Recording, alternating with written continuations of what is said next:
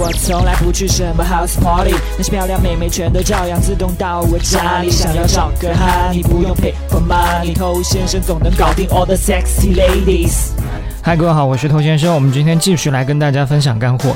那聊这件事情，当然不可能存在一个最优解啊、最好的某种方式，它只存在说更适合当下、更符合两性互动规律的一些方式。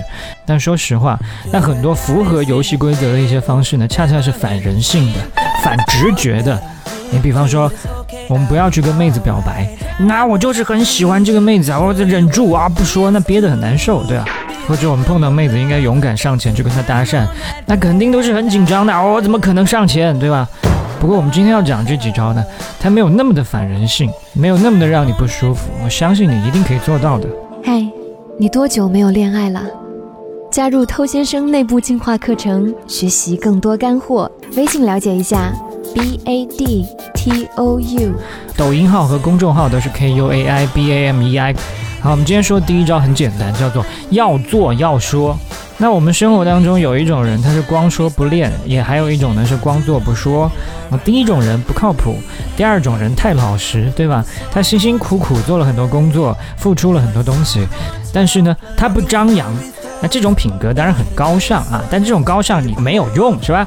你要做也要说，就什么意思呢？我们打个比方哈，比如你跟妹子去做某件事情，好比说坐摩天轮，好比说看很晚的电影啊，本身这两件事情很 OK，但如果你做了这两件事情，就只是做嘛？那你做这些事情，当然会一定程度推进你们两个人的关系。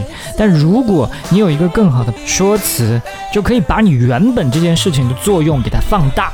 比如你跟他看午夜场电影的时候，你可以跟他说：“这是我第一次和人看午夜场电影。”你这么一说，就更不一样了，对不对？这给他一种什么感觉？我们之间是不一样的。一句话就把这个行为变得更加暧昧了，对吧？所以善用“我第一次干嘛干嘛”是可以让女生更心动的。OK，我们再讲第二个。那我们都知道去带领女生嘛，那带领女生有一个很关键的地方就是。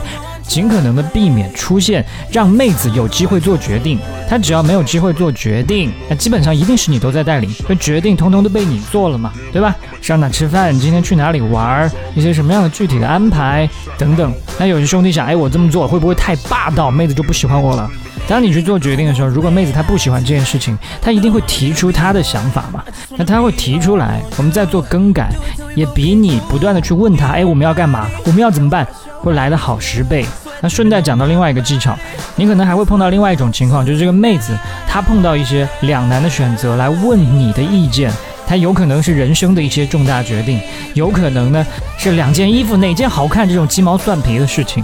那百分之八十的情况，人在做选择的时候，他还去问别人应该怎么办，他心里面一定有一个更加倾向于选择的答案已经形成了，他并不是真的来问你意见。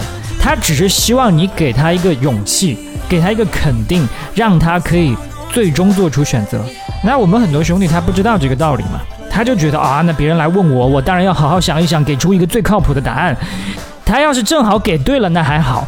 但你要正好选了一个妹子，她本身就不想选的答案，然后你还极力说服她，不行，你要这么做，她到最后也不会听你的，而且还觉得跟你这个人一点共鸣都没有。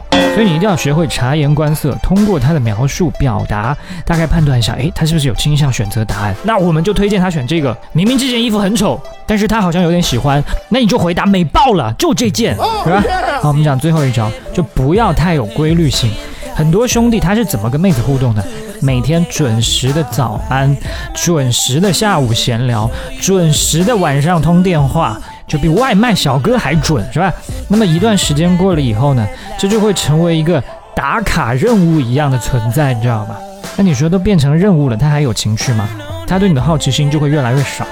所以不要去太规律的和女生互动，包括女生生气也是一样啊。她每次生气，你的反应都一模一样。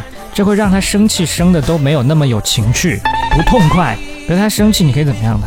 比如他老生气，一三五就好好哄，二四六混过去。那还有剩下的，和他一起生气。你这么搞就出其不意，妹子就懵了。哇，这小子什么来路啊？这样是不是比你每一次都按部就班要来的特别一些？OK，那今天讲这几招都还蛮容易的，希望你可以运用到生活当中去。我是偷先生，把节目分享给你身边的单身狗，就是对他最大的温柔。